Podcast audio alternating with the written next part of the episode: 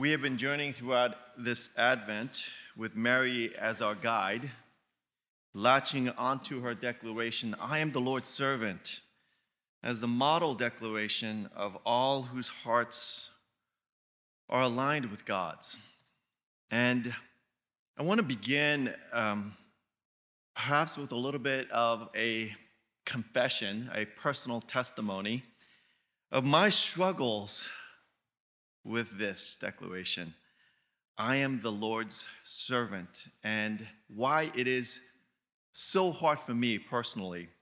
If you were to ask my wife what my greatest character flaw is, just one, I don't know. I think she might say something like this, where she's, she might say, Jin has a real hard time with control. She might also say something about my dirty laundry, but I think that's where she would land. I don't need to be in control, but I have a real hard time when someone else is in control over me. I used to say I never made a decision I didn't want to make. I want to be in control of my story. So for me to come to this story of Mary, who says to God, I don't need my story to be about me. I don't need my story to be about me.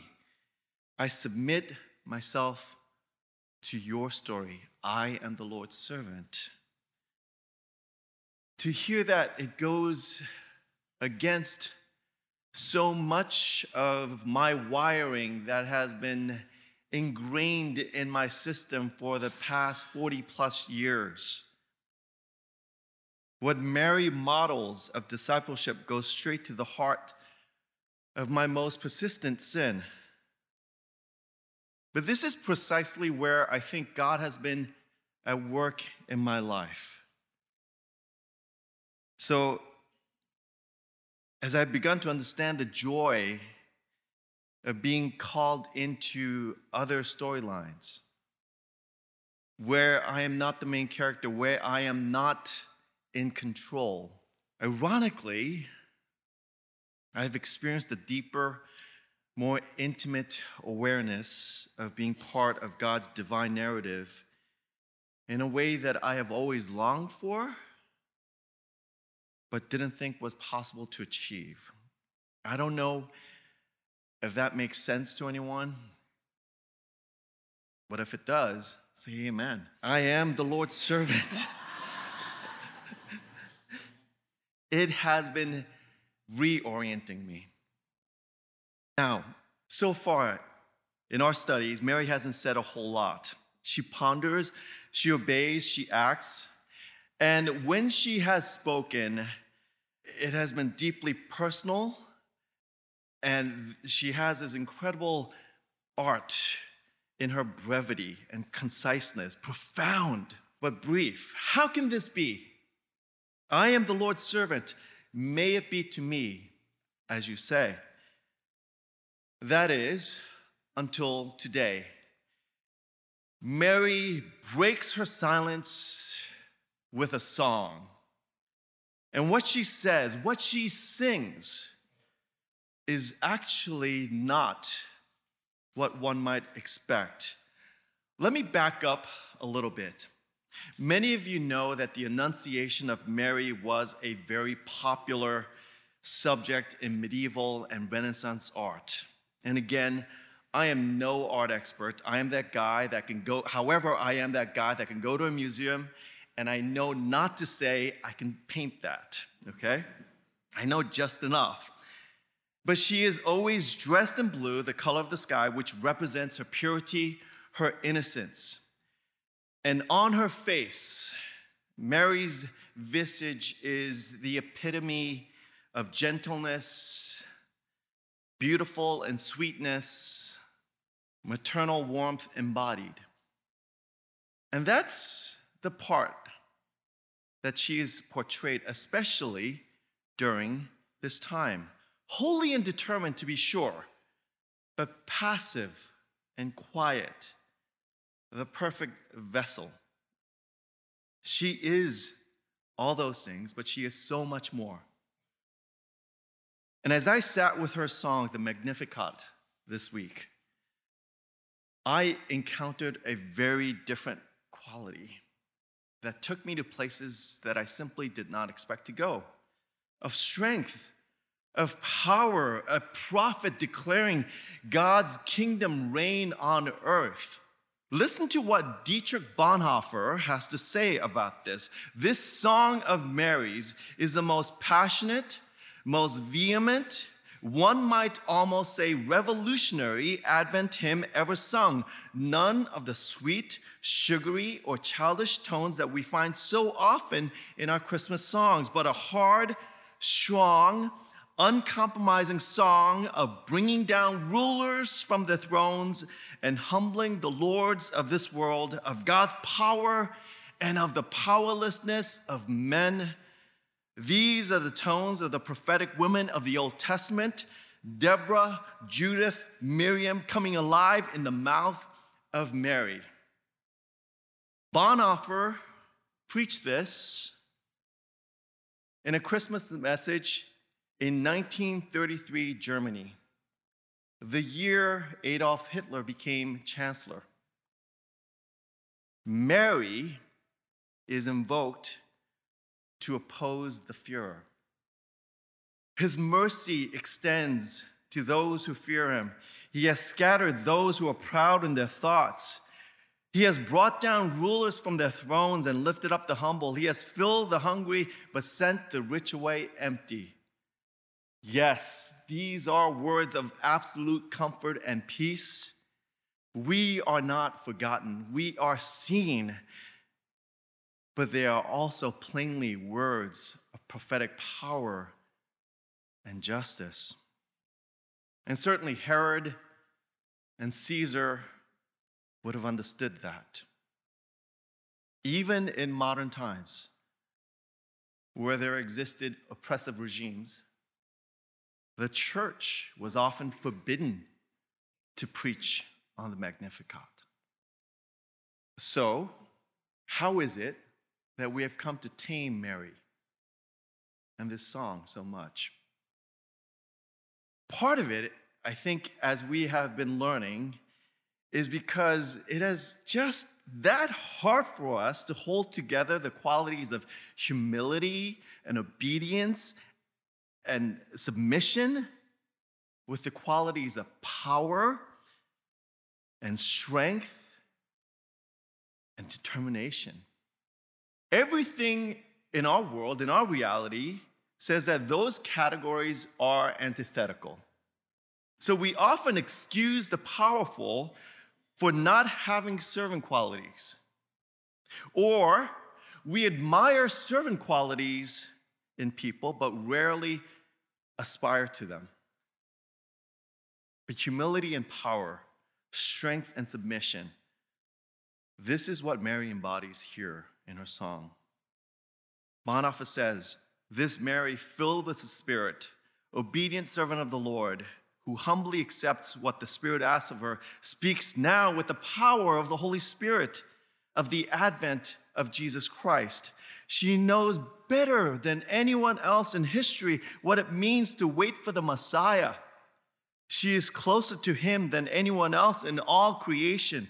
In her body, she is experiencing the mystery and the wonder of what happens when God's story becomes incarnate, becomes our story. And what she says is filled with stunning insight into what happens when the Christ story takes root in our lives, when glory and meekness intertwine. This is Mary's description of Christmas. The key to all this, according to Mary in this Song of Songs, is this one quality that she now uses to describe herself humble. My soul glorifies the Lord and rejoices in God my Savior, for he has been mindful of the humble state of his servant. Humble, not as immodest, but lowly, without means. But this isn't a passive state, in scriptures, to be of a humble state requires participation. It is acceptance and recognition of our humanity. Whoever exalts himself will be humbled, and whoever humbles will be exalted. God opposes the proud, but has favor on the humble. As our son Jesus would teach later on, blessed are the humble, for they shall inherit the earth. The point isn't that some are lowly and in need of help and some are not. The point is that some are aware of their need of God's grace and some are not. The rich aren't condemned for their riches, they're condemned because their riches have become their God and know not how to turn to God. The poor and the humble and the poor uh, and are closer to this reality than the rich and the proud. As Paul would say later on, for in our weakness, he is strong. Mary is the first disciple, not out of some great personal piety or quality of character, even though she has those in spades, but because she is willing to humbly submit her story within God's story. And it is her lowliness, her need for rescue, that she points to for what makes her blessed. Mary's awareness of our humble state doesn't stop there, though. This is no individualistic spirituality of self fulfillment through abnegation. Instead, she now aligns herself in spirit led empathy with the lowly and the outcast. He has lifted up the humble and he has filled the hungry.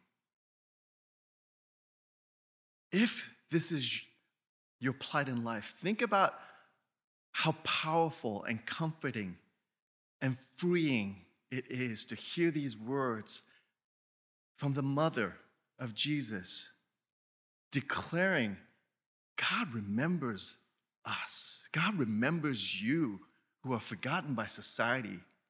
God remembers you when you think no one knows and hears your cries. God remembers you. God sees you. God will lift you up. But now she calls upon all of us. It is with her humility now that leads us now to prophetic empathy. This Advent journey with Mary leads us not to high places and powers, but into the depths, to the humble and the hungry and the poor and the needy, to the homeless and the refugees. For this is where God chooses to come in the manger among the shepherds and where God loves to dwell and where God calls upon his people to meet him. This is Philippians 2, where Christ, who being in very nature God, made himself nothing and became a servant. And this is why N.T. Wright describes this song as the gospel before the gospel. Some of you parents you know how you know what your child is thinking or feeling even before they know it? My mother is an incredibly intuitive person, and even now it blows my mind that she knows exactly what I, what I am feeling, even when I am actively in denial of it. Well, Mary, this young woman, she is sort of channeling the heart of her son right here divine empathy grasped by Mary that now guides her heart to the people who are forgotten, to others who are in humble states of their own. One of the things that I've been struck by in our study of Mary is just how well she already knows God. In such ways that stand in such a stark contrast to other encounters. So, do you ever notice in all of the birth narratives what Mary doesn't say when the angel announces to her You will conceive a son, you shall name him Jesus, the Son of the Most High, and his kingdom will never, never end.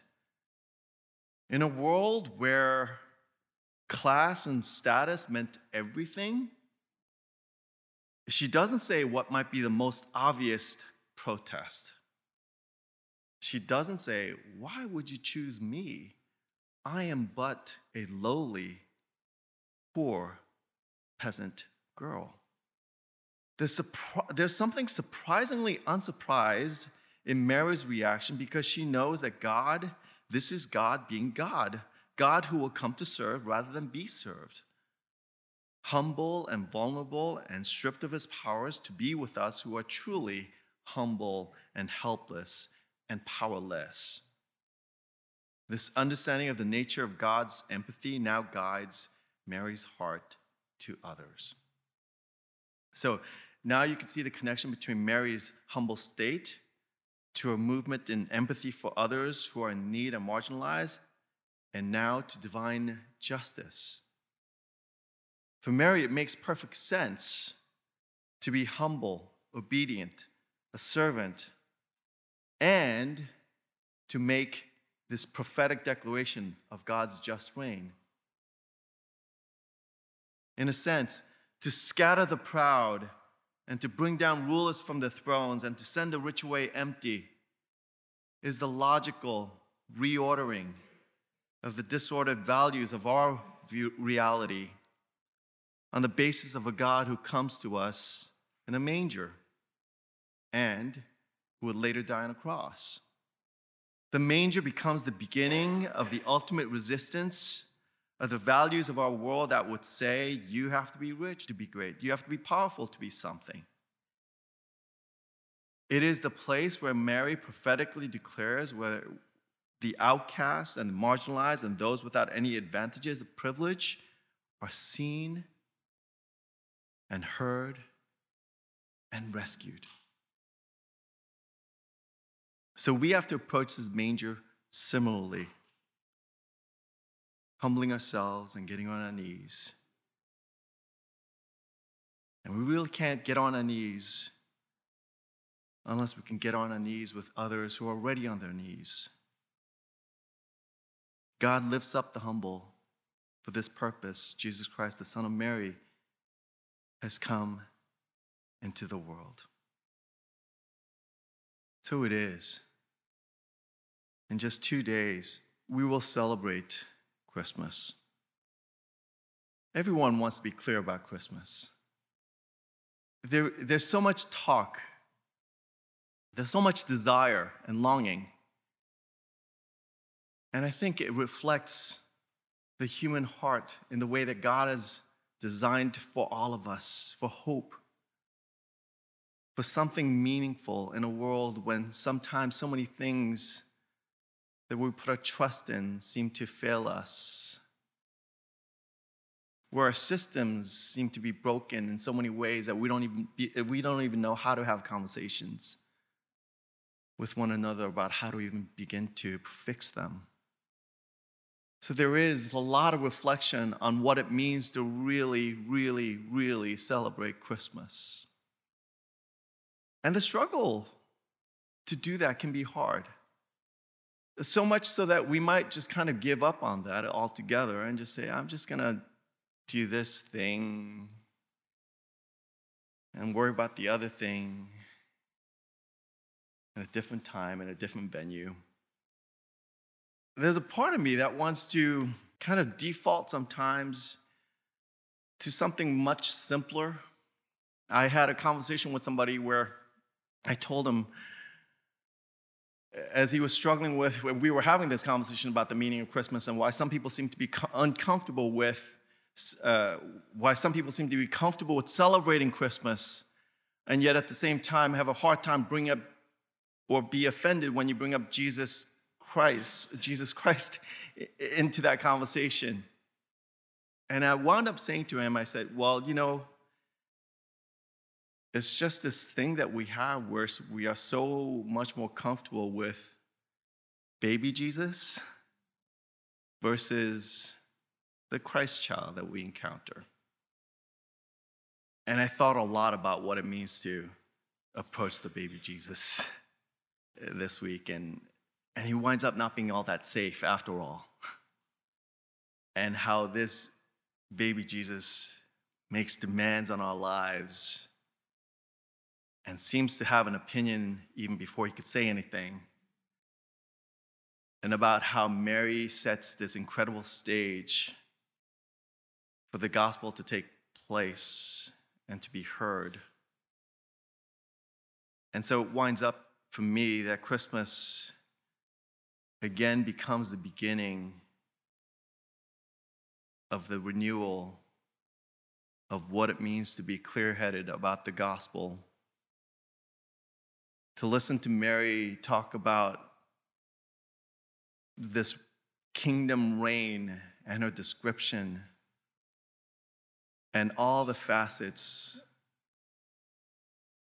that makes us wonder which side of this are we landing on? What would it look like to be clear headed about what all of this means in light of Mary's declaration, in light of this song? So, what would it look like to accept the whole of the Christmas story? In what ways are we being called to accept a lowly, humble state? In what ways do we need to realize that God sees us precisely in our lowly, humble state? And to whom are we being called to meet God in empathy? Whose pains and sufferings and hungers have we ignored that we ought now to turn our attention toward? It is this full Christmas story that takes the pains and the suffering and the hungers and the troubles of this world and that gets wrapped up in the coming of the Messiah. That's a complicated song. That's a simple song. May be the song of our lives.